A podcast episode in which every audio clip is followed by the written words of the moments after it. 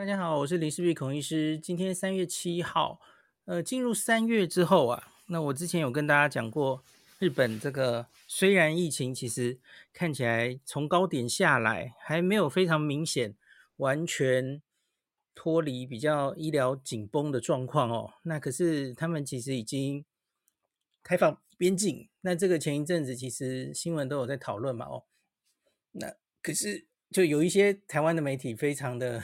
兴奋的在说：“哎，可以去日本喽，可以去日本玩喽！而且这个打三剂疫苗就可以免隔离，然后他们很兴奋。然后还有一些旅行社推出一些什么，呃，已经蠢蠢欲动等等的哦。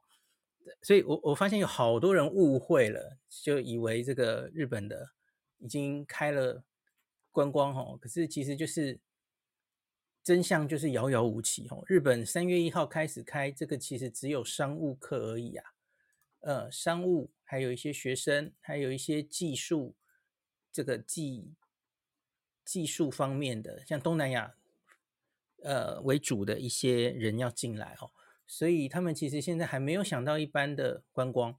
好，今天的这一集主要就是要讲这个，那然后再详细讲一下他们现在的政策啊，他怎么怎么变了哦，怎么疫苗护照。他是怎么样认打第三针的人可以缩减到多少？这集稍微讲一下哦。那也讲一下，我这几天当然也，我我有跟一些做日本台湾人去日本旅游的一些业界的人士稍微交 交换一下情报哦。那今天也会跟大家讲一下，就是以日本人、日本公司的观点哦，他们是怎么看未来观光可能恢复的时间点。呃，也跟大家分享一下哈，今天这集大概是这样的内容。那之前二月大概已经两个多礼拜前呢，日本首相岸田文雄就是宣布三月一号这个等于是解除锁国了哈。从这个十一月底这个 Omicron 疫情以来，那终于解除了原本的锁国的政策哦，那就是又开始开放申请外国签证。那可是主要是商务，然后学生这些东西啊，哈。那当时是说从这个每日入境人数三千五百人提高到五千人。那这个三月二号、三号的时候有新的报道说，现在有意进一步再扩大到七千人哦。那那主要呢，还有一点是留学生其实有非常多名额哦。留学生目前大概有十万个外国留学生。仍然因为这个防疫的关系被拒于境外啊，那日本政府是有意，是不是在这个七千人之外，那再进一步开放他们？然后这个我不是很确定到底有没有 final，因为这个是新闻媒体有披露的，然后日本经济新闻。那这个留学生入境是这样的哈，外国留学生刚刚说十万。那假如是技能实习生，哈，技技能实习生这个词，就是他们在乡下有很多，不管是帮助农务啊，或是有一些公司的工工人等等，哈，都是这样子以技能实习生的名义进来的。我记得这种好像最多应该是从越南来的，我没记错的话。所以大家记不记得去年初啊，在第几波疫情缓和，然后开始开放外国人进来的时候，哈，最早过的两个国家是东南亚的两个国家，越南跟谁我有点忘了哈。然后大家就有点哎，为什么会这样？哎，怎么没有先以我们想象中哈商务活动，比方说韩国、台湾，好像跟日本会来往比较密切的，哎，反而不是这样的国家哦。其实跟现在一样啦，他们就是卡在这些技能实习生。现在是很负责负责这个日本的呃基层的一些体力活了，你要这样讲的话哦，那假如没有这些人的话，其实他们会蛮困扰的哦。那所以这些人这样加起来高达四十万人，所以我有听过一些日本人是跟我说，基本上日本从三月到四月底呀，你看他每天上限原来是五千人，你这大概到四月底。消化消化，每天五千，大概就是让这些人进来哦。商务客可能也没有 太多了哦，真的要进来的话也没有太多哦。那所以他光消化这些，其实就有得巧的哦。那等消化完这些，他才可能想到一般的旅客。所以你要知道，他现在思考的其实是这些外国留学生跟技能实习生，其实是进来之后大概就是比较长期的居留嘛，吼，他可能就是进来就半年、一年左右了，吼。那所以呢，这群人进来的风险，跟未来假如是观光客进来的风险，其实是不太一样的，吼。因为你知道，观光客他是。来得快，去得快。那他这个，假如是在观光的中间哦，那个染疫了哦，重症了，那结果哇，那就会发生蛮遗憾的事了哦。然后这样这些人一直来，一直来，然后他可能都要帮他们医疗哦。日本他都都在日本确诊了嘛，你当然就要用日本的医疗资源照顾他们。那那对这些观光客本身来说，当然也是蛮麻烦的事了哈。你你在日本旅游的时候，你当然很可能没有很好的医疗保险，就算有，你可能还是要付很多嘛。哦，这样的事情应该之前大家都略有耳闻。那可是你假如现在是本来就是要来个一年半载的这些要入境很久的，那反正他假如在日本染疫，那那就染啊，那没没办法了，反正他是长期待在这的嘛。所以我觉得日本在思考这些境外移入的案例来的风险，我想他们一定是会有不同的考虑的哦。所以现在虽然是说哦，他针对这一些商务、这些呃留学生跟技能实习生，他的思考是说，呃，三季就可以缩减多少哦？我个人觉得其实这是有点小里小气耶，因为。应该是商务客比较需要在乎这个，因为商务客类似我刚刚说的留学生，商务客很可能来就只有个七天、十四天，类似这样哦，短期的商务，那才有在这段时间万一染疫的话会怎么样的问题哦。那可是假如是反正他来了，他就要待 日本就待下来了，这种人前面有没有隔七天跟十四天，真的对现阶段的日本很重要吗？我真的觉得不是很重要啊。你你反正国内的疫情就是这么严重了嘛？哦，好，那再来是，呃，每日这个人入境的上限，哈，对于学生可能会用另外的标准来处理。那目前方向是不要设每天入境留学生的人数上限，这个不知道会不会真的付诸实行，可能也要看三月一号以来他这样。入境了很多人之后，会不会造成一些疫情的变化等等？他可能会监测了哈。那学生当然是跟这个时候很有关系，因为大家知道日本的学季是四月开始的嘛哈。他们是四月开始一个年度的，跟台湾或多半其他国家不一样，所以正好这个留学生就是四月是入境哦。那你现在假如三月到四月之前，你每天还有个上限，那大家根本来不及进来嘛哈。所以当然会有这样的声音出现。那再来是这个日本认可台湾小黄卡的这件事哦，这应该是三月一号的大新闻。那个时候，因为记不记得我上次跟大家讨论这件事的时候，哈，就说日本推出就是假如你已经打了三剂疫苗，那而且你是来自这个低流行风险的国家哦，你甚至是可以免隔离哦，零天隔离哦。那可是当时还没有交代的一点就是，我不知道大家记不记得哦，去年短暂的在十一月，呃，岸田政府上台哦，然后选举完了，然后疫情控制的不错了哦，所以十一月他们短暂的又开商务的那个时候哈，当时也有一次了哦，当时认的疫苗护照是抓两剂哦，那当时还没有想第三剂的问题哈，Omicron 也还没有来。那当时是说打两剂的人呢，哦，这个检疫就可以减到七天哦。你你可能记得哦。那可是有一个问题，当时他有公布哦，他是这样，这个叫做正面表列吧？哦，他说我承认哪一些疫苗哦。他其实那时候疫苗承认的很简单，就是日本通过的 BNT、莫德纳。那时候有没有 AZ？有，那时候已经有 AZ 了哦。那打两剂哦，我记得那时候还没有规定混打也可以哦，哦，就是要两剂都一样，然后再来，它有一个表，它正面表列说，我们已经跟哪一些国家谈好了哦，我们承认这个国家的疫苗接种证明。那它大概每一个礼拜都调整一次，因为跟每一个国家一直在谈嘛哦。好，台湾一直没有被列上去，所以当时我们的小黄卡是没有被列上去的哦。那我记得那个最早韩国也没被列上去，可是韩国后来一两周就列上去了，应该是谈好了哦。那有一个说法是说，台湾一直坚持啊，就是外国人到台湾来哈、哦，那还是要十四天的隔离，不管你疫苗有没有打哦，不管你疫情控制怎么样。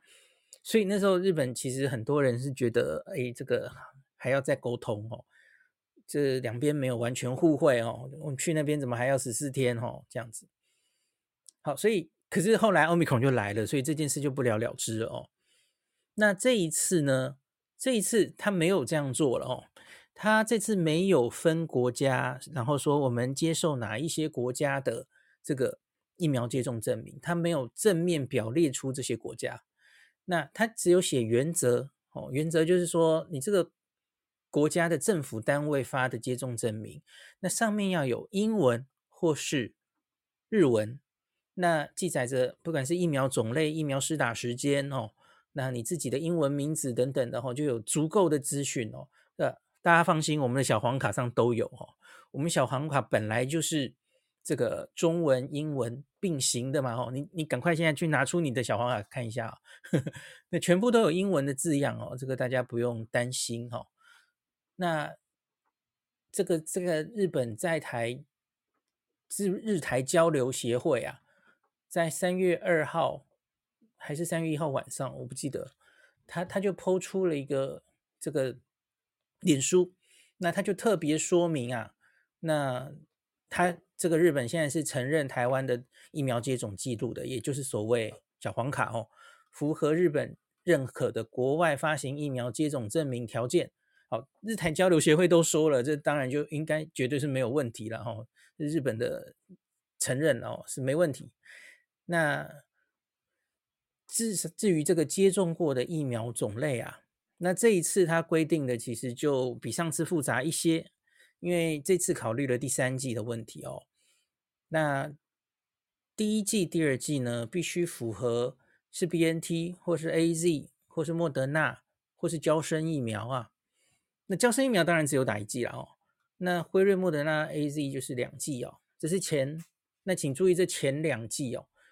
他日文有说明说混打是可以的，哦，所以台湾很多人这样打嘛，A Z 莫德纳，好，那符合 OK 的，没问题，A Z B N T 都可以。那第三剂呢？那这个第三剂那个要就只有辉瑞跟莫德纳而已了，哈。那他会这样规定，是因为日本现在的第三剂就也只有批准过这两这两个疫苗了，哈。AZ 没有没有什么国家用于第三季啊，那呃，我们台湾还有很多人打的高端，那当然就没有在此次的这个认证疫苗之列哈、哦。那日台交流会说明哦，不符合免疫条件啊，这个疫苗种类不只有高端啊，可是没有特别一一点名很多条件外的疫苗，那不符合免疫。免隔离的规定也不代表不能入境啊，当然啦，现在都可以入境。现在只是你有打这个日本说的三剂疫苗的话，你就可以进一步缩减哦。那台湾因为疫情控制的很好，那就是，呃，你没打刚刚说的这个三剂疫苗的话呢，那就是隔离七天，理论上是七天。那可是呢，你假如在第三天的时候做了 PCR 哦，那你就可以。阴性的话，你就可以三天后就可以解除隔离了吼。所以其实也已经放宽很多了啦吼。那当然就是你符合他接种疫苗的条件，那就可以零天哦，很爽哦。这个 机场做了一次阴性之后，结果出来你就可以走了吼。那其实终究只差三天了吼，大概这这种状况。那他这里这里有一句话就是言外之意，我就讲给大家听了哦。你有没有想过吼？哦，大家又觉得哎，没有高端，有点难过哦，有点失望哦。打高端的人可能会这样想哦。那可你有没有想到没有国药，没有科兴？诶，日本怎么胆子这么大哦？诶，这这不怕会让这谁玻璃心什么的吗？碎满地，你不觉得吗？诶，可是好像也没有看到对岸在在在抗议嘿。哦，我不知道哎。哦，那因为怪怪的啊。哦，因为这个国药科兴好说好歹它也是在 WHO 一这个呃那个疫苗的 list 上面被认证，被 WHO 认证的疫苗啊。那你现在是怎样看看我们不起哈？这样。还是大家有看到那个中国在抗议哈？可以传传小飞机给我，我我没有看到了哦。那其实我觉得这也不一定是对那个疫苗怀疑或者怎么样哦，因为我觉得很可能是如同去年十月的状态啊。你看现在假如日本人去中国，哦，那个隔离一定是还是非常非常严格的嘛。哦，台湾现在终于已经开始放了哈，我们至少从十四天缩到十天哦。搞不好还会继续说哈，看我们执行的状况啊。那可是中国目前为止还是非常严格嘛哦，所以我我觉得也许是这种原因，所以他中国的疫苗都没有放上去吧。好，当然我不能代表日本政府了，我，反正大概是这种状况，跟大家说明一下。那这一次开放再次强调哦，这个是观光目的除外啦，都都还没有想到观光的事了哦。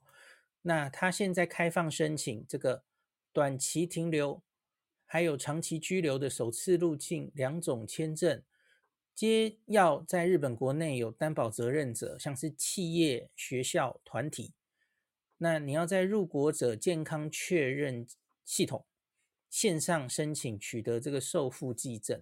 听说这个申请还算快，就是已经完全走线上，然后相比于去年。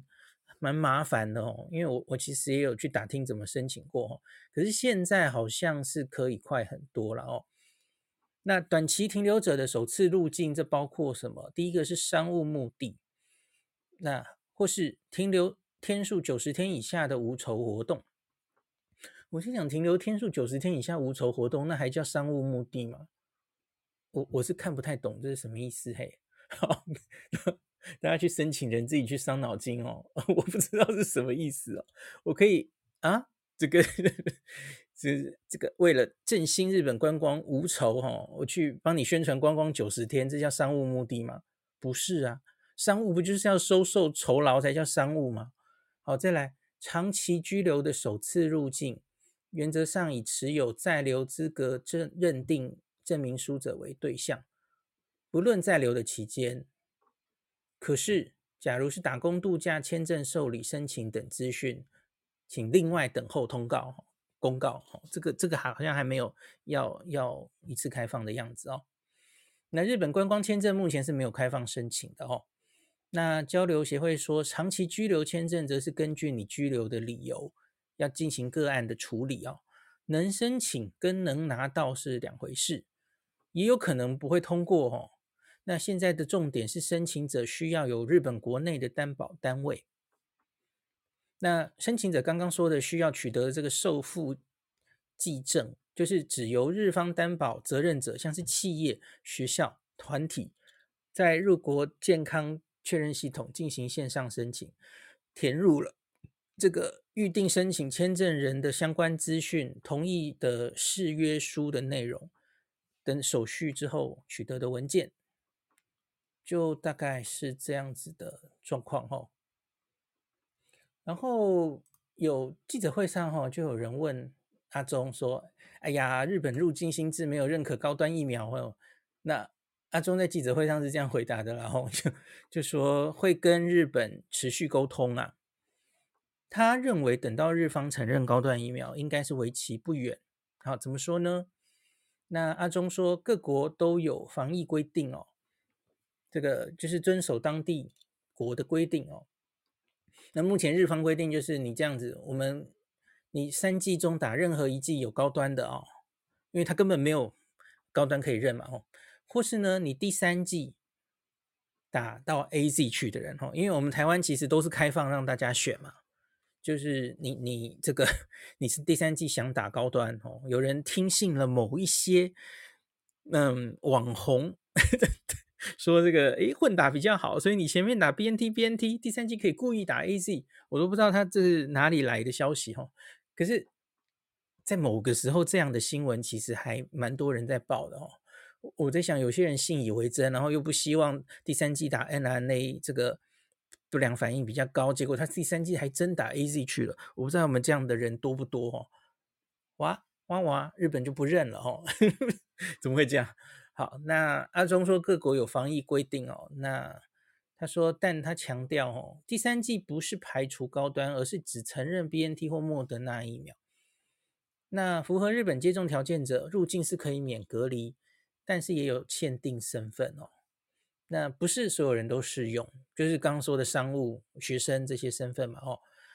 那如何如果不符合接种条件，其就隔离七天。PCR 阴性的话，可以缩为三天。那阿中强调说，各国对疫苗的思考不同，指挥中心会予以尊重，但会持续与日方沟通，提出更多科学证据，让对方了解高端疫苗的好处哦。哎，这个就加请日本去看昨天上传的那集连嘉恩医师的访问了哈。好，不是啊，你不用让日本去看了，就是希望可以。这个顺利哈，有得到国际认证的话，那这就是水到渠成的事情了哈。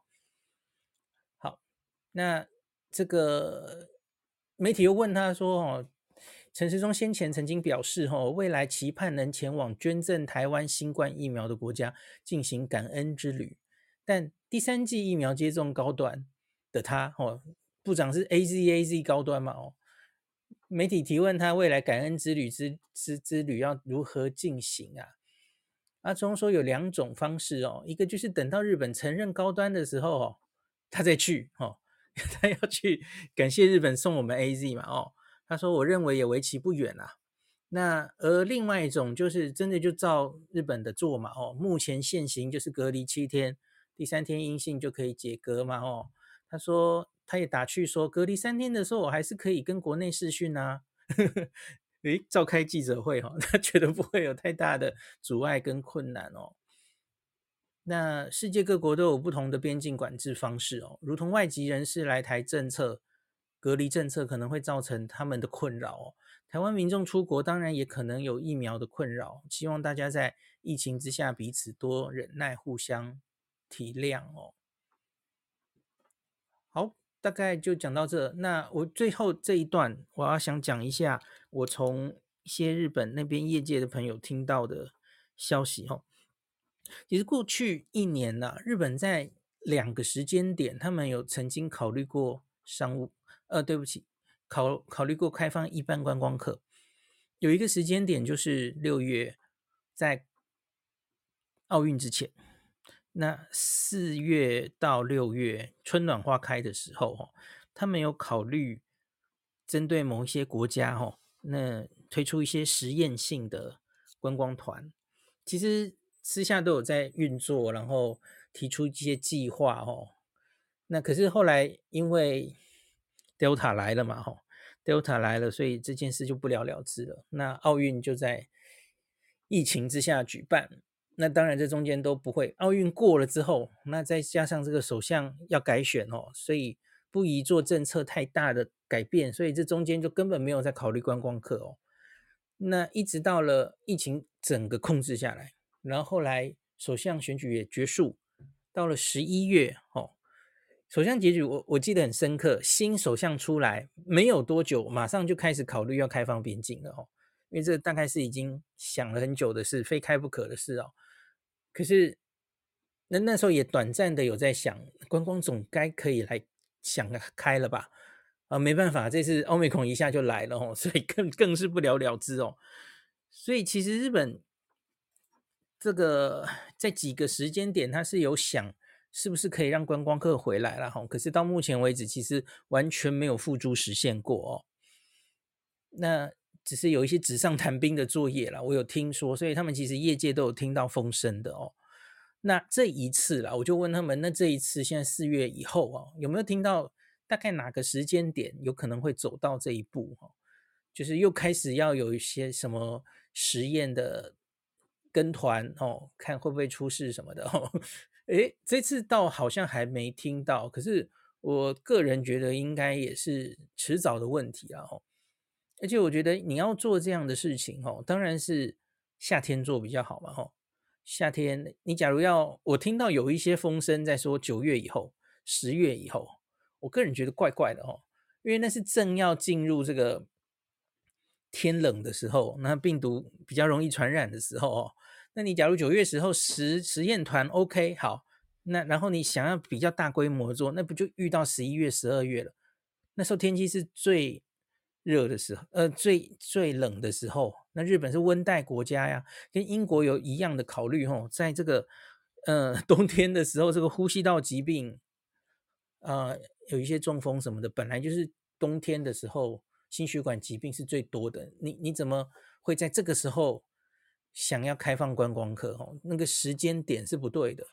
所以，我我觉得要开的话，应该要趁夏天开比较好。那可是当然，这个也要看现在日本疫情消退的状况。现在终究还没有完全退掉嘛，哦，那所以要看它退得多快，会退到什么程度哦，才能决定它会不会继续开下去。那所以我我个人是觉得哦，这个猜测日本什么时候会开观光，那就算日本那边单方面开了，我我相信。主要事情还是卡在台湾这里了哈，我们到底这一边回来还需要隔离几天哦？那是大问题嘛哦。